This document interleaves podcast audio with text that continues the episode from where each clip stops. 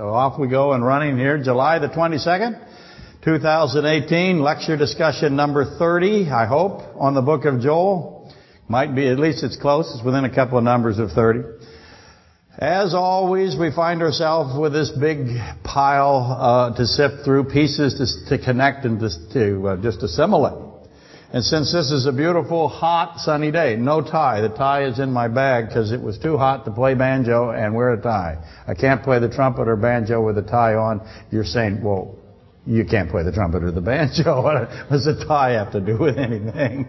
Uh, it's hard to argue that. But anyway, it's a beautiful sunny day. We call this hot for you on the internet. What is it out there? 65 degrees? It's killing us.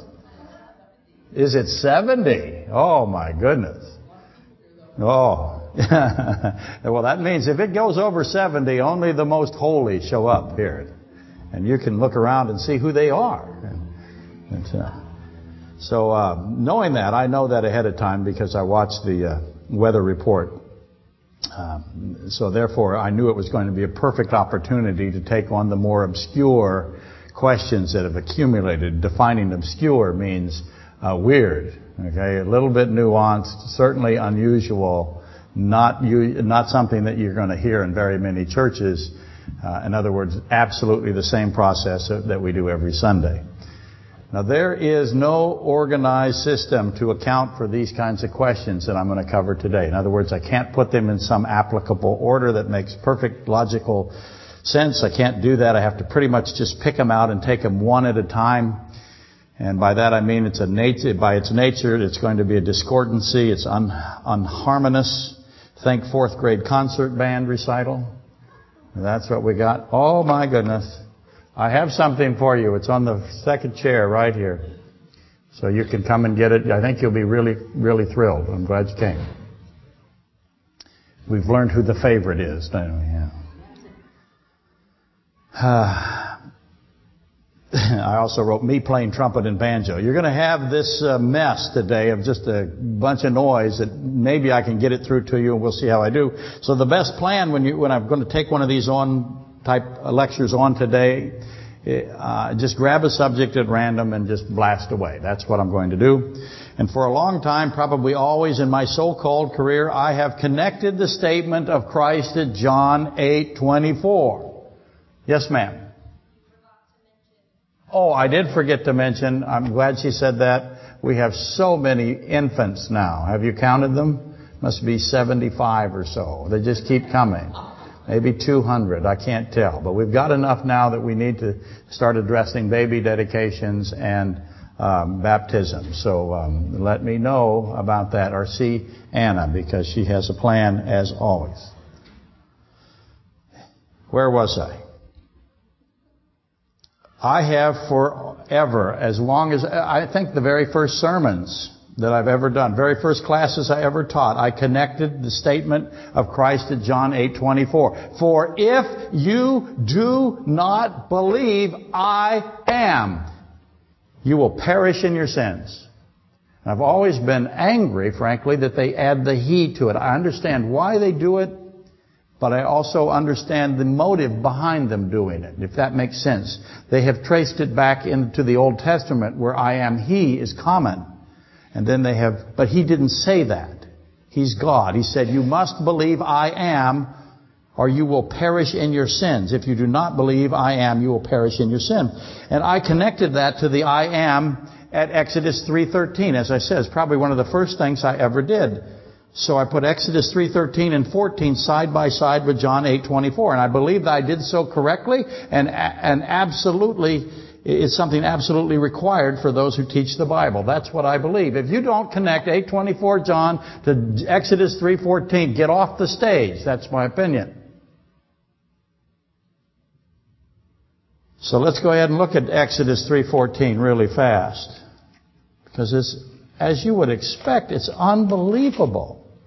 And God said to Moses, I am that I am. Now you'll see it who I am. That's perfectly acceptable. But understand that the Hebrew will say that I am. And God said to Moses, I am that I am. And he said, thus you shall say to the children of Israel, I am has sent me to you. Because Moses asked this, Moses said to God, Indeed, when I come to the children of Israel and say to them, The God of your fathers has sent me to you, and they say to me, What is his name? What shall I say to them? God answers that question. Say to them, his, My name is I am that I am. Say to them, I am has sent me to you. Moreover, God said to Moses, and here is the most important part of all of that, in my view. Thus you shall say to the children of Israel, the Lord God of your fathers, the God of Abraham, the God of Isaac, and the God of Jacob has sent me to you. This is my name forever, and this is my memorial to all generations. I am that I am. Say that to the children of Israel. Why does Israel want to know his name? Did you ever ask that? I am that I am has sent me to you. Back to John 8:24, Jesus Christ said that he is this I am that spoke to Moses. I am that I am. Do you believe this? John 11. Now obviously, I am that I am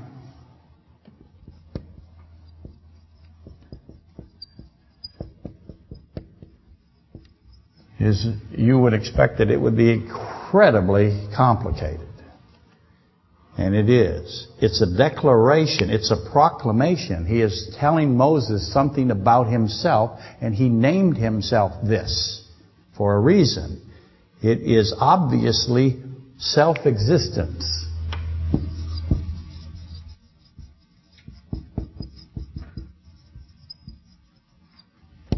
He is saying that He exists. We don't have self-existence. You don't have it, I don't have it. What we have is imparted existence. Our existence has a source. God is saying, I am that I am, means that His existence has no source. It's inherent. It's transcendent. God is, the, is existence. He's saying, I am existence, and I am the only source of existence. I am that I am. That's what he's telling Israel. Again, why did, would they want to know his name, and why does he tell them this? Therefore, God chose to answer the, uh, the forthcoming question of Israel. What is his name? This is what he says. I am self-existence. I am the origin, the originator of existence. And that's my name. And I said, uh, I read earlier that he gives more information. This is his name forever. And this is a memorial that he gives Israel. And by extension us. So this is a memorial. It's a gift. He's telling us something extraordinarily valuable about himself. His name is forever, always, meaning that His name is eternal. His existence has no origin. His existence is indelibly established. It's inevitable. He has inevitable existence. His existence is not subject, subjected. There is nothing it is subject to. His existence is preeminent. And therefore, He has to be, and He is omnipotent. That is the natural logical progression. It may not seem so natural or logical now, but I hope it does by the time I'm done today. And He, God, Jesus Christ adds, I give this to you, Israel, and again, by extension to the church, as a memorial. You're supposed to remember that His name is I am that I am forever. Again, why? Put it another way, or in other words, our existence descends from His. Eh, we come, our, our being comes from the fact that He has self-being. I hope that makes some kind of sense. All that exists, exists because He wills that it exists. There is no existence, again, apart from Him. He is the origin of all existences. How's that for a word that may not be real? Israel was told that at Exodus 3:14.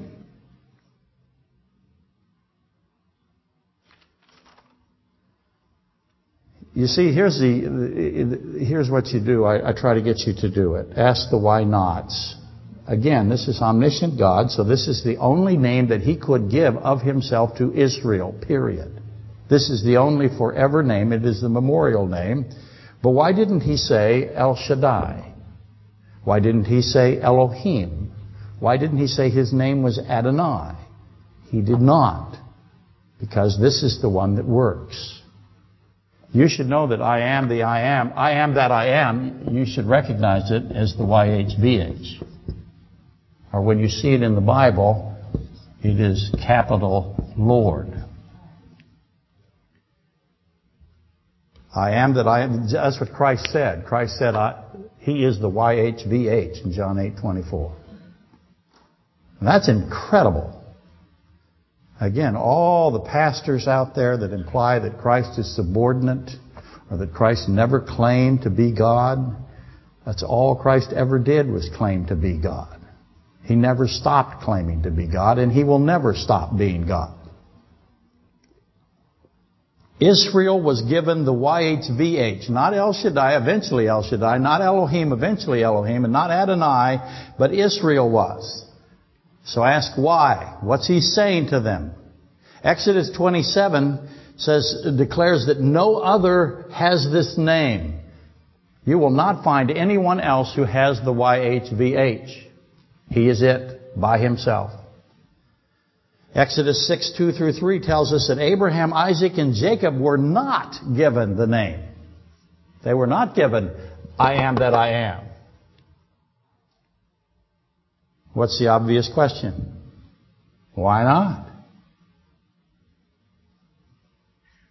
What is the difference between Abraham, Isaac, and Jacob, who are the fathers of Israel, and Israel? Why was it given to Israel and not to Abraham, Isaac, and Jacob? Israel was given the truths and the promises of existence.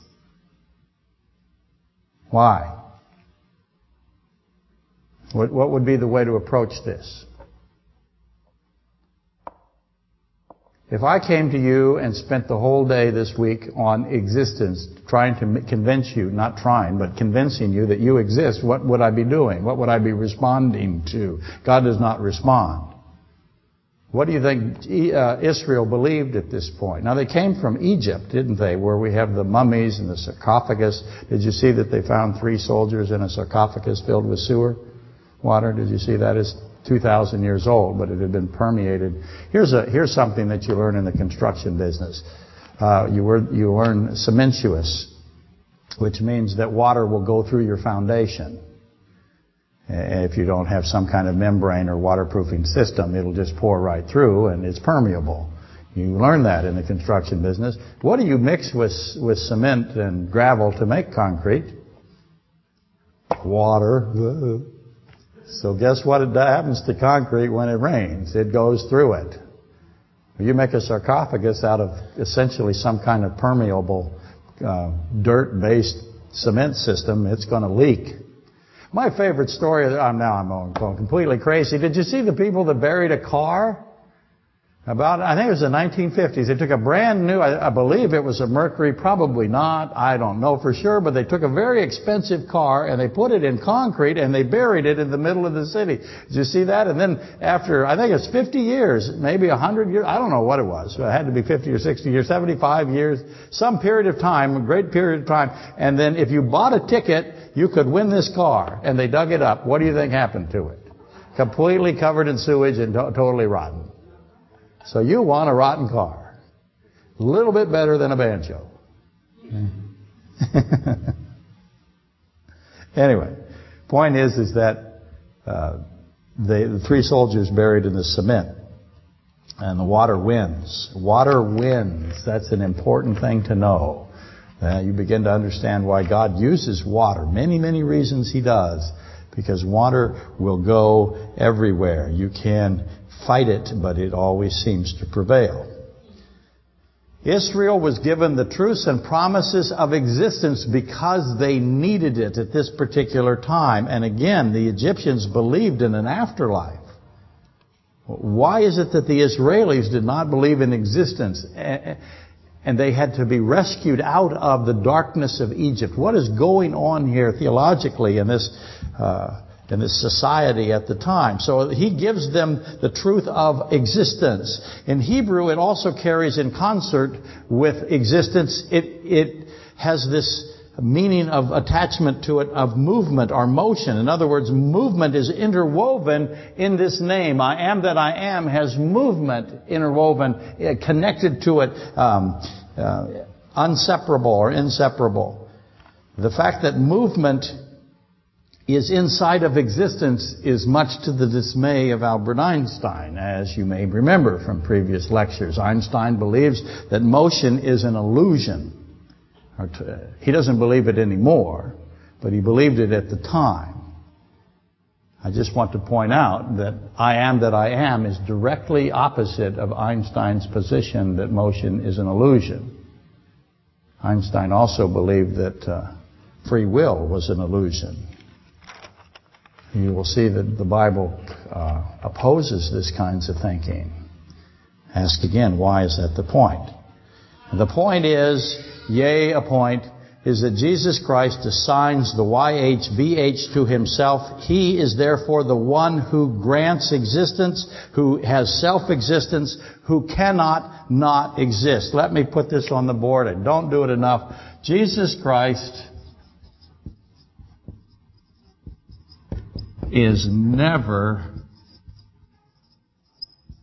not God. If you have any position at any time that puts him in a position where he is not God, you are desperately wrong. In fact, I'll go so far to say, if you have any any view that Jesus Christ is uh, not God, that is wickedness. That'll get me some letters. And that's what it is. I'm going to add this to it. Jesus Christ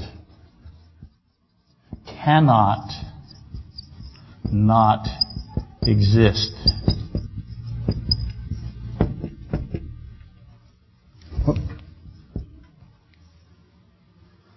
He is the I am, and you must believe it, or you will perish in your sins. Why did he say that? Why can't you believe he's not the I am and still get saved? Because you cannot. You must believe he is the I am, or you will perish in your sins. He must believe that he, you must believe that he is the I am that I am, the YHVH. You must believe in his self-existence. And you have to, I believe, understand the difference between us and him. To be self-existence demands, it necessitates that nothing exists without the self-existence. Apart from the self-existence, which now means that the self-existent one has to be infinite. And again, that may not be logical to you yet. I hope it will. I hope that may not be immediately obvious to everyone, but I'm hoping that I can make it obvious. And I realize that we, and we're the ones that have dependent existence or promised existence or imparted existence, we cannot exist apart from His existence. That's a whole bunch of existence words, and it gets to be a little bit overwhelming. I realize that. We, those of us in this position, the finite position, we cannot readily conceive of self-existence. We can't do it. And we can't conceive of infinity for that matter, or omnipotence, or omniscience, or omnipresence, or omnibenevolence. But with a bit of reflection, it's my aim today, it will become clear that self-existence has all of these and cannot cannot not possess all of those. In other words, to be the self-existent one you must be omnipotent. You must be infinite. You must have omniscience, omnipresence, omnibenevolence. There's no possibility that self-existence can be anything but all of those at the same time. And Jesus Christ makes that clear. He says that He is the I am that I am. Is that for me? Sometimes it is for me and people don't give me the phone. You know that? It's happened. Uh, Lori's sister called here. Yes, it was for me. She didn't know it. But that's for me, and I want that phone. That's fantastic. How many knots do I have? Yes.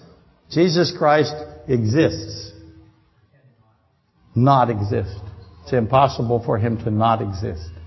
I could put impossible, but I really like cannot not exist. I was thinking t-shirts and monetization along with my Worcestershire sauce. Hang on. And my point is, is that in order to have self-existence, all these other attributes that he says he has have to be there. In other words, omnipotence, omniscience, infinity, omnipresence, omnibenevolence. When you make the claim, and it's true that you are self-existent, then all those other things have to, have to be there as well. They're not, uh, uh, you cannot cleave them away. Okay.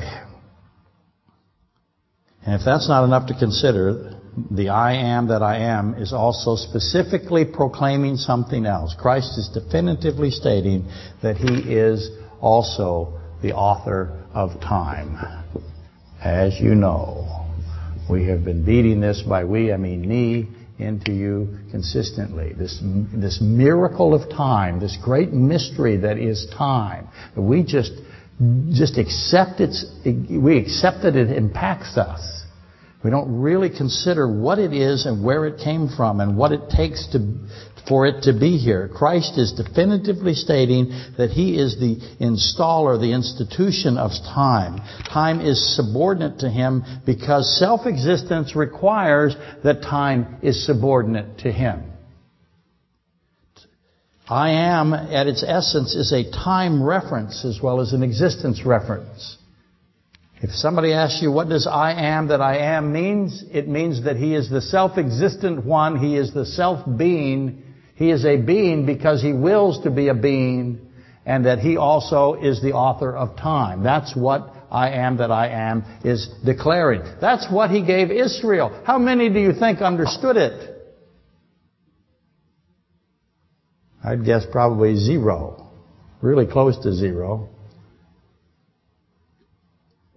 We don't see this discussed at any level until the Greek philosophers began to do it. Then we see it show up. I see no indication that the Hebrews understood what he was saying to them. I am that I am is an existence and a time referral. He could have said, I am time. Christ could say that, but that's a redundancy, isn't it? Hope you see that. I am time is redundant. All he needs to say is I am. It implies, it carries with it that he is time. So, so far the lecture up to this point has mostly been a revisiting of previous lectures and, and all of that I'm doing to remind you of the questions that are here now. The Zeno paradoxes, if you will. For example, let me give you a Zeno paradox issue or a quantum Zeno effect issue. How long is an instant? Is motion an illusion? That's Einsteinian. Does God see movement? Remember these questions? Is time infinitely divisible? What does I am that I am mean as it applies to time? Those are the questions that we've been wrestling with over the previous Sundays. Now let's go, let's start there. Let's start with that last one. I am. Everyone knows it's rever- referring to, all of you know, all, everybody knows that it's referring to the divisibility of time, or the infinite divisibility of time. Everyone knows that. Just checking. Okay. All of you know, yes, the head in the back is nodding. All of you know that when he says I am, he's also talking about how many pieces time is.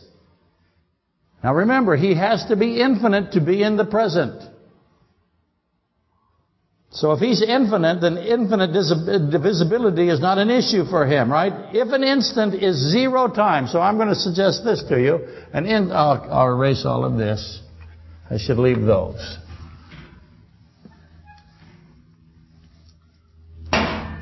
When you look up Zeno, on the internet, you will find the divisibility of time or the arrow paradox or how long is an instant. If an instant equals zero time, if that is your decision, I don't know if any of you have decided that, but let's assume that somebody has here. If an instant is no passage of time, then there is no motion in an instant. Does that make sense? If that makes sense to you, wow, I've hooked, now I'm doing good. You are now in real trouble. if, if an instant is no passage of time, then there is no motion in an instant, and as motion is measured, because motion is reflected against time, and if there is zero time, there is zero motion or zero movement. With me so far? Thus the next question, how long is the present? If the present is an instant, then what have you decided logically? If an instant is zero time, and the present is an instant, is there an emotion in an instant? Now you're thinking like Zeno. You should look him up. And then we go to this. Not only how long is the present, but if the present is an instant and the, and the I am is in the present because I am means he's in the present. Then the question becomes, does Jesus, who is God, see movement? Or does all he see is instant? He is in the present. He is infinite. He can divide time uh, in infinite segments. What's the next question? If I divide time into an instant se uh, infinite segment, how long is each infinite segment? How much time expires in an infinite segment? If I take time and pre the present and divide it into these into infinity, how long is each infinite infinite segment? Hopefully, it is logical that in order to see the present, to be in the present, that requires infinity. That's what I'm trying to accomplish today, but I, that's kind of a digression, sort of, maybe. Jesus Christ says to us in John 8:24 that He can dissect time into infinitesimal segments including zero time. But let's assume for our little minds, our little discussions, let's assume that we did not pick zero time as an instant. We said that an instant, we said that an instant is a millisecond. A millisecond is one one thousandth of a second. So that's what we've decided. That's an instant.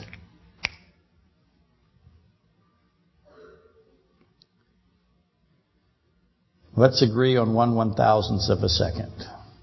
If you want to do it this way, you can. Or 10 to the negative 3. All of that is a millisecond. Be happy, I could have made it a microsecond. But I didn't. That would be one one millionth of a second, and that's a lot harder math. That's exponential or scientific notation. As we learned last Sunday, and I have to, I have to, I haven't memorized this, even though I should. I, I do it, I round it off into 300,000 or 300 million. But we learned last Sunday that light travels at 299, uh, 792, 400, oops, 458 meters in a second.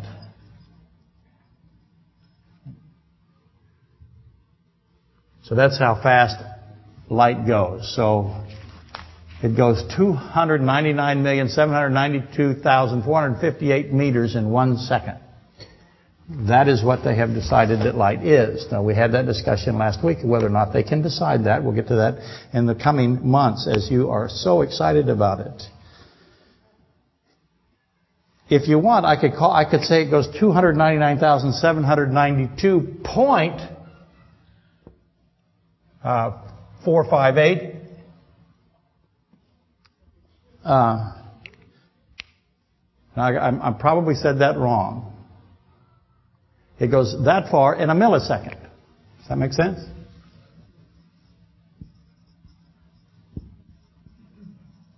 So no, I didn't say it wrong.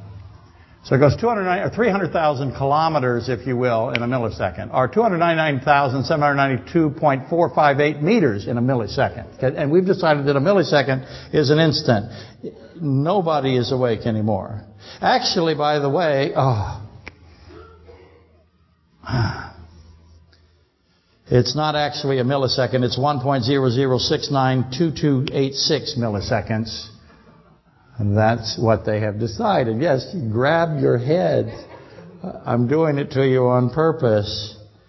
Or 1.00692286 thousandths of a second. And, and I wrote right, can we know this?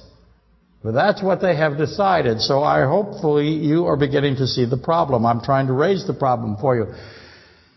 Never mind all the math, but just think of it this way. A housefly has been determined to flap its wings in three milliseconds. Three thousandths of a second. Today's lecture will take 3,600,000 milliseconds. Those will be milliseconds that you can never get back. That's the end of that. We have decided, and by we I mean mostly me, that an instant is one millisecond. If I had a camera, and they exist, Sony makes one, for example, that can take pictures uh, at 1000 FPS. Do you know what that means? It can take pictures 1000 frames per second. So that means it can take a picture every millisecond. And we've defi defined our instant to be a millisecond. If that's true, and I'm not, I haven't seen the camera, I've just read about it. If it's true, that's incredible. Now, if I had this camera, and I don't, please, anyone want to send me a, this camera, it would be cool. No one will do that. They won't even send me donuts anymore. I mean, it's really getting bad out there. Canned food. Good grief. We'll take anything here. We like Kentucky Fried Chicken. However, have, one, have John in Pennsylvania sent us wonderful things. anyway, he got tired of all the complaining about his food, I'm sure if I had this camera, I could be, I would be able to divide motion into one one thousandth of a second. Do you understand that? I could take a thousand pictures a second. So I can, in one second of time, I can divide it into 1,000 pictures. I print them all out, hand them out to the audience, you will have one second and a thousand photographs of that one second. So there you are with your 1,000 photographs. What are you seeing in your photographs? I have a thousand photographs of one second of time. You're looking at the photographs. What are you seeing? And I'm trying to make you extrapolate and extend to what is God seeing. He is able to see in, infinite segments of time. I'm just giving you a millisecond, a, every millisecond. And you got a thousand pictures. What would you see? What would you see that you, you're going to look at frame one and frame two. You ever see those things in the newspaper? Find the differences between this picture and that picture. You got frame one and frame two. Look for the difference. Ready, set, go. Can you see the difference between a millisecond of time from one? Now imagine if you have frame, that's frame one and frame two. Could we detect movement? Said another way, what would be the difference between picture number one and picture number 250? If you're looking at it. Consider number one and number 250. That's a difference of 250 milliseconds. Don't write me and tell me 249. A human eye blinks at 350 milliseconds. You got 250 pictures there. Tell me the difference that you find between picture number one and picture number 250. God is saying that He is the one that put this system in place. Christ said, I am. That means He made time. That means He has to be infinite because it says He's in the present. How long is the present to God when He can divide it infinitely? Can we concede our inability to recognize an instant of change if we define change as, or if we define an instant as a millisecond? We would say that all the pictures are demonstrate nothing but motionless. We would say the same thing that Einstein said. We would say there's no movement in an instant. We would be in the Zeno paradox and does the arrow ever hit the target if it only goes a certain distance in a certain time and that time is infinitely divisible and that distance is infinitely divisible. Does the arrow ever reach the target? Don't try that to be, get on America's Got Talent. Did you see that? Oh gosh it amazes me how gullible this country is. First off, everybody on America's Got Talent comes from Great Britain. They've already seen them all. And if you don't think that's true, just look it up. They're all, they, they didn't find these people arbitrarily. They hired them to be there. Okay, it's a produced show. They can produce the show. They're trying to make money they're trying to entertain you. I just wish they wouldn't lie. That annoys me. Anyway, a guy shoots an arrow and he hits an apple. Did you see that? And the, he put a ring in the apple. No, he didn't. Don't be an idiot. But it, supposedly the arrow goes through the apple, gets the ring, and sticks into a target about 50, 75 feet away. And there's supposedly an actor put the put it, the, the apple on a plate on her head, and then another guy is holding the plate, and you can see the apple be cut in half by the arrow. Have you ever shot a bullet? I have at a pumpkin. Yeah, just, I enjoyed that kind of stuff when I was young especially. You ever shoot an arrow at an apple? It does not cut the apple in half cleanly.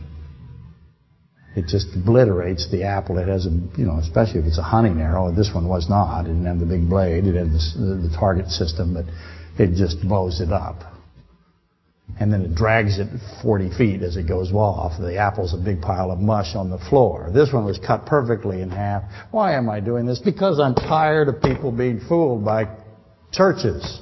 See where I went? Same kind of tricks go on in churches all the time. Anyway, everybody thought he was amazing. Well, he's, a, he's just a complete fake.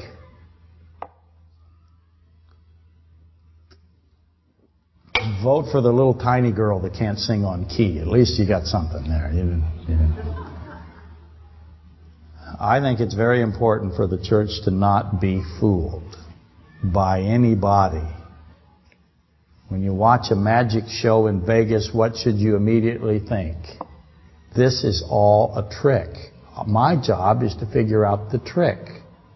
That's the fun part. It's not to be fooled and be wonder, oh, the lion disappeared. There he is. Okay, that's digressing. You are looking at, uh, at if an instant, extend the thought experiment. If an instant now we define as one one millionth of a second, you're looking at one million sequential photographs of a one second events. How mu- uh, event? How much motion did you detect? Did you see any motion? You looked at one million photographs of one sec second of time. It could be me. I'll stand still. You see one pictures, uh, one million pictures of me taking, taken in a second. How much change did you see, picture to picture? And so therefore, we have the most obvious of the most obvious questions now. You didn't see any change, did you? Did God see change? Yes, He did. He's the one that made this system. He's infinite. He can see infinite change. No matter how small, you, you think it's undetectable. But if He has placed you in motion, then He sees motion. He also sees motionlessness. Does God see motion? Can Christ see the differences between frame 1 and frame 1 million? The change? How much change did Christ see? Does God see? And God can only see infinite change if He is infinite God. And fortunately for us, He happens to say that He is the I am that I am. You notice that all we hear is screaming girls? Are they here in the lecture? Can, the, can the supposed staff that's in supposed control of the children hear anything? Not anymore. They're all deaf. I just want to point out that the, are you hearing any boys scream? No, those are all girls screaming down there. Not true, you say? You saying that I'm some kind of racist, sexist? That Facebook will take... Do you hear boys? Well, I can't hear that frequency anymore.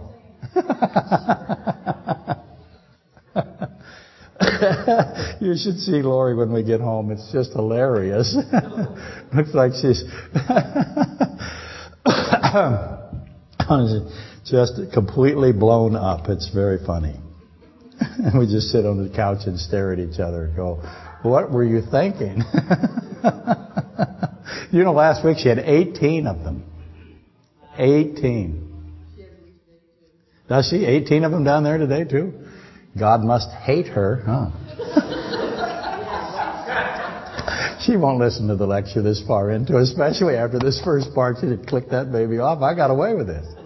She'll never know. She'll never know that, that God is punishing her for her past sins, which is, of course, completely ill, uh, ill-conceived. But I don't care now.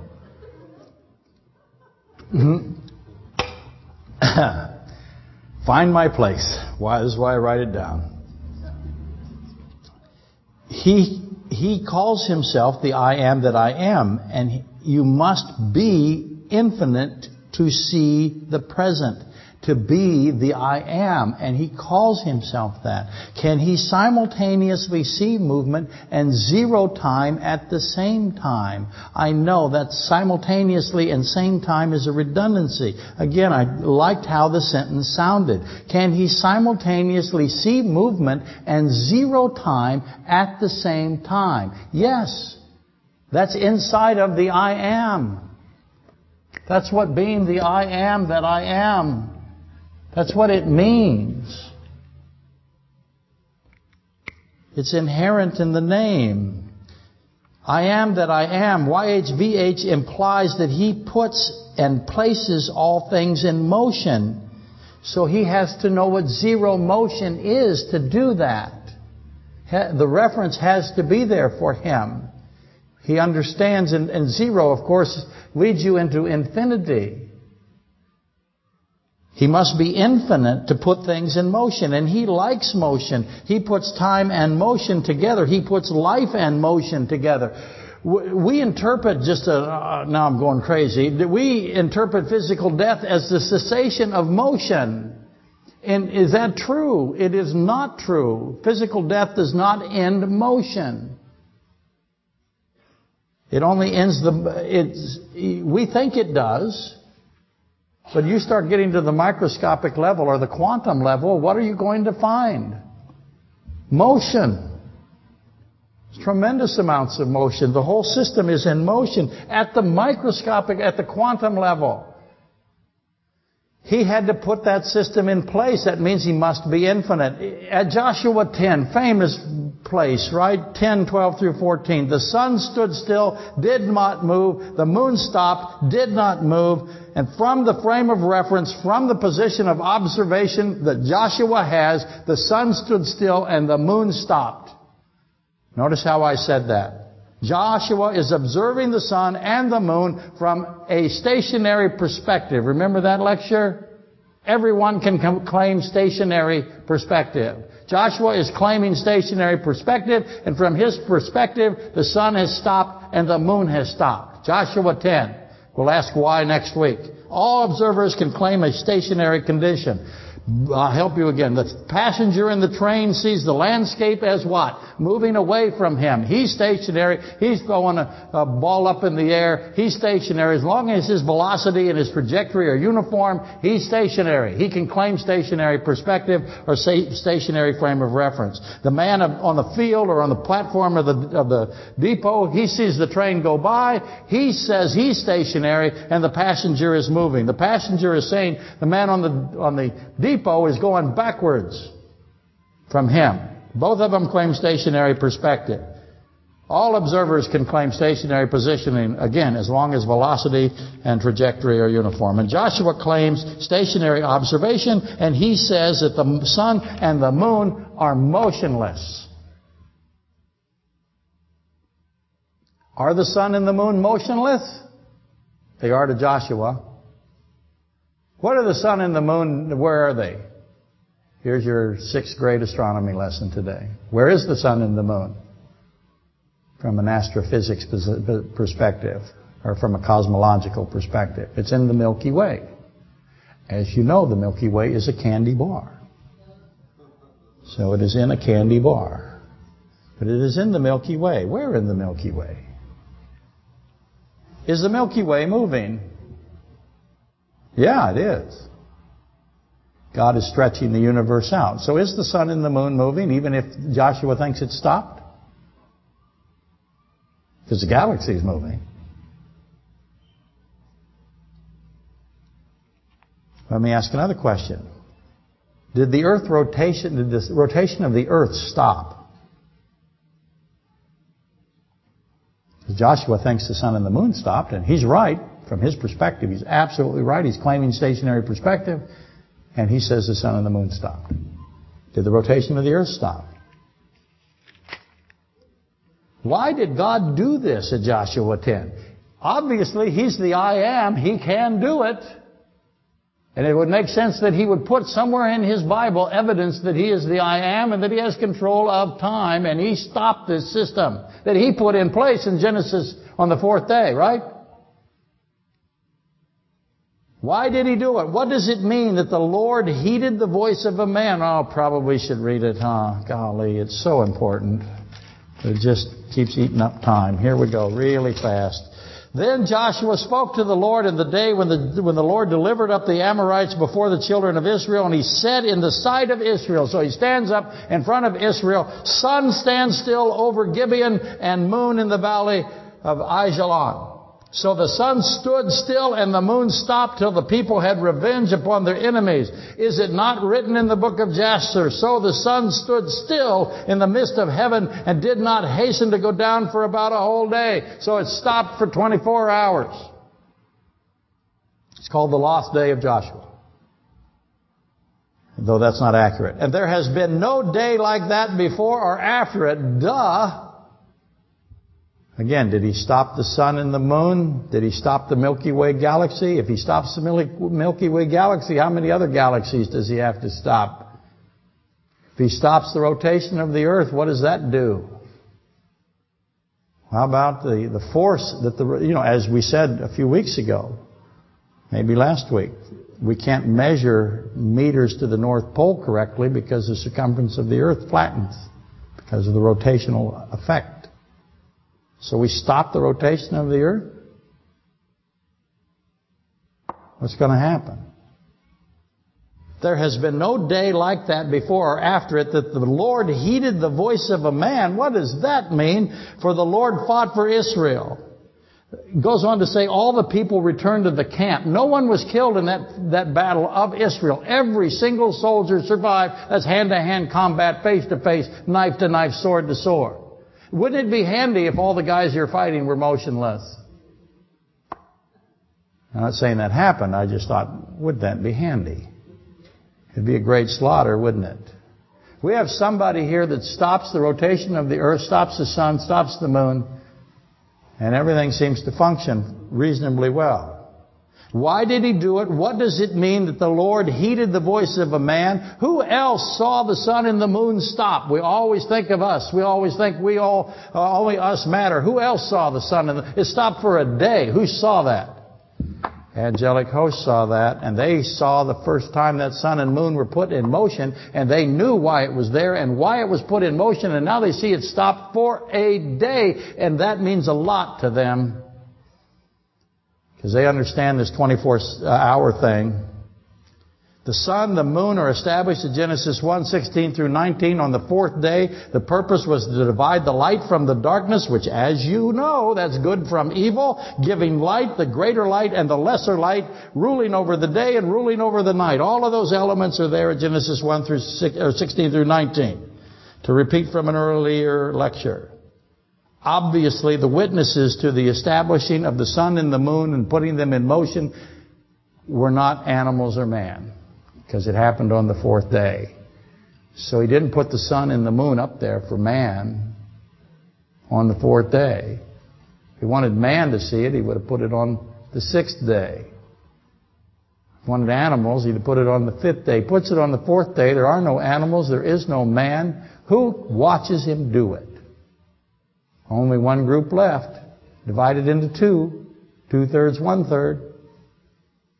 And that's the fallen and the unfallen angels.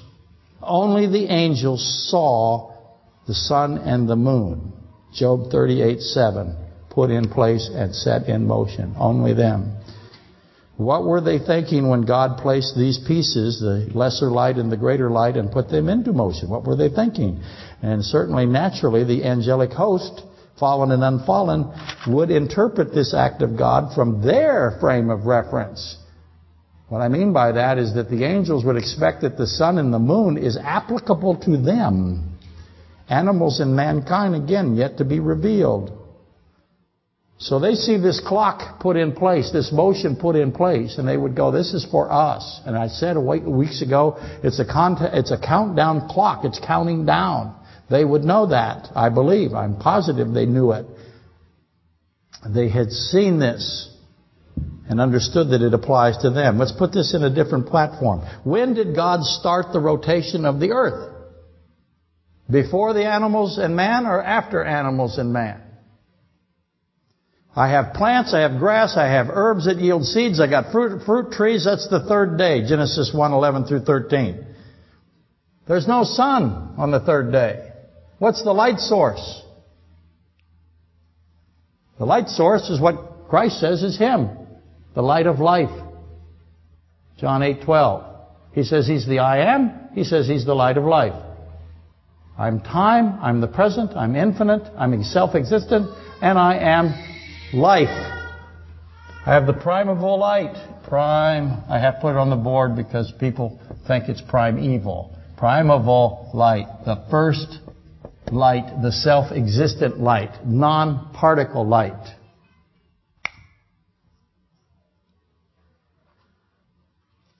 So, the plants have light, but it's not sunlight. And the plants have all that light and they begin to grow quickly, wouldn't you think? It's the light of life. And you can record the changes over time, can't you? You've all seen the stop action, uh, if you will, frames per thousand frame per second uh, pictures of plants growing. It's amazing. They don't make you watch uh, every one, every picture. They could. Take forever. But the plants have light.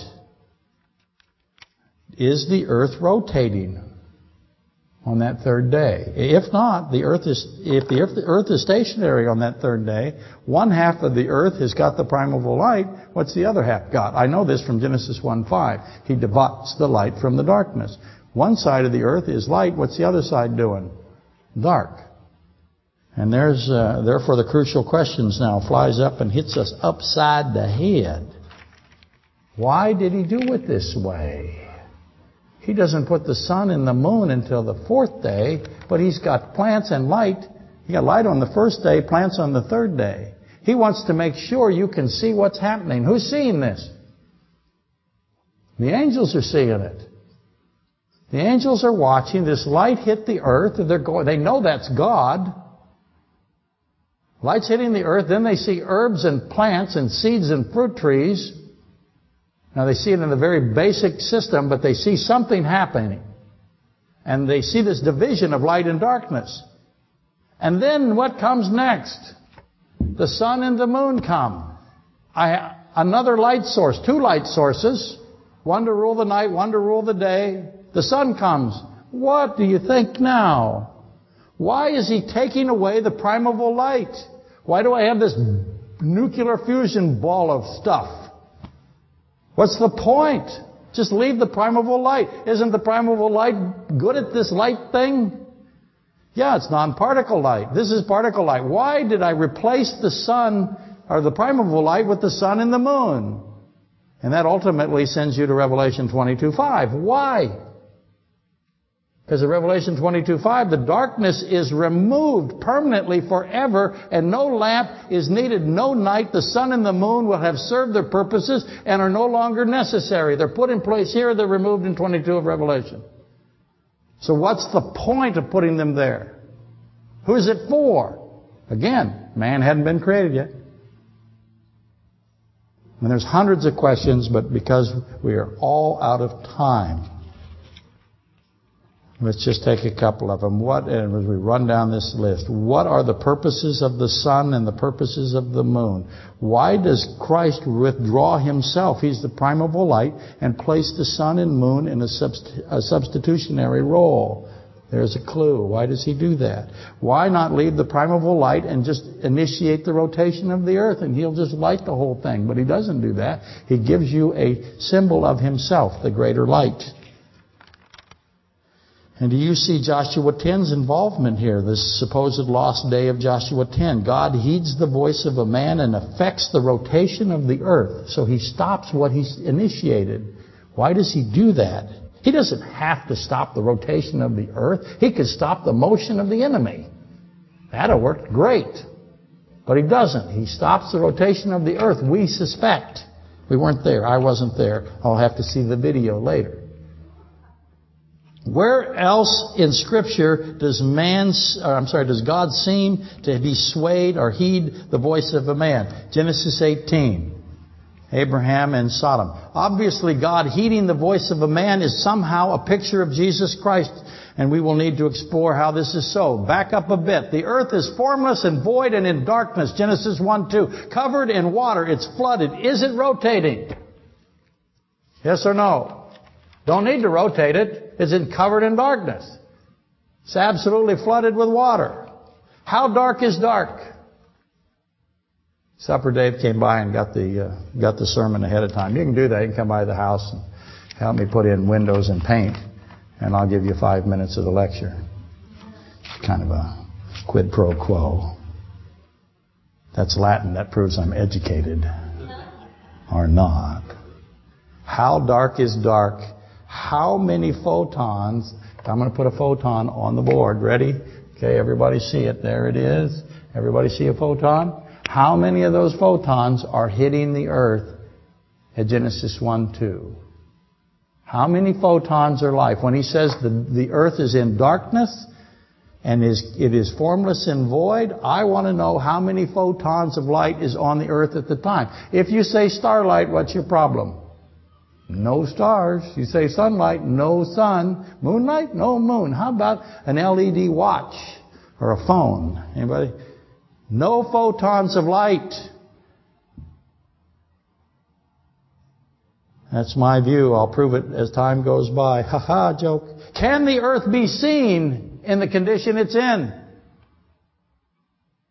Can you see pure in pure darkness? I, I coached at Bartlett High School. I've been in the gym when the lights have gone out, not in the gym, in the office area. No windows, it's all concrete. Why did we do that at Bartlett? Ask me later.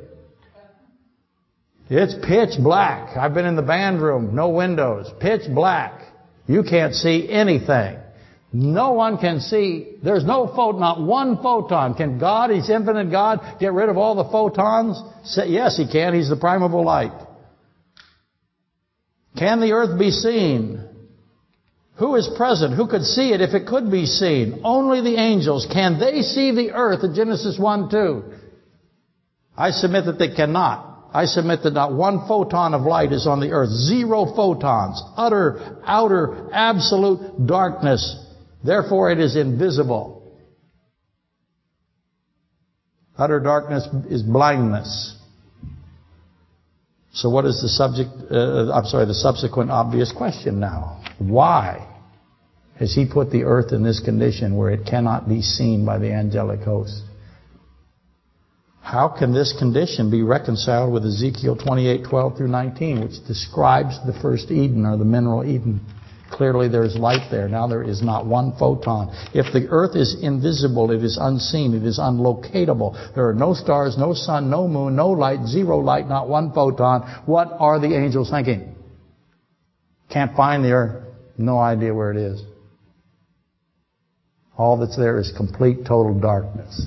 God turns off the lights. What's the obvious question? Where else did he turn off the lights? How long have the lights been out? What are the angels doing during this time? They're groping around in total photonless, that's a new word, Blackness. How long have they been like that? What are they thinking? And then what do they see? What comes next? What were the angels assuming when they saw the light hit the earth and the earth is still there? I'm proposing that they would believe that the earth has been erased from existence prior to that. But it has not. He just removed the light and he covered it in water and it's in outer darkness. Genesis 1-2 describes an outer darkness condition. Thus the next obvious question, where else in Scripture does Christ talk about outer darkness? Utter darkness. Where else does he do it? Matthew 8:12, Matthew 22:13, Matthew 25:30. That's where he does it. Christ used outer darkness to depict the lake of fire. Isn't that interesting? The everlasting fire prepared first for Satan and his angels, Matthew 25, 41. The place of the curse, the condemned. Notice the outer darkness sandwich that we have here. I have Genesis 1, 12 and Revelation 20, 14 through 15. The Bible is in between. Boom. I go outer darkness, photonless dark, darkness. I need to trademark or patent that word. And then again, I have photonless darkness again.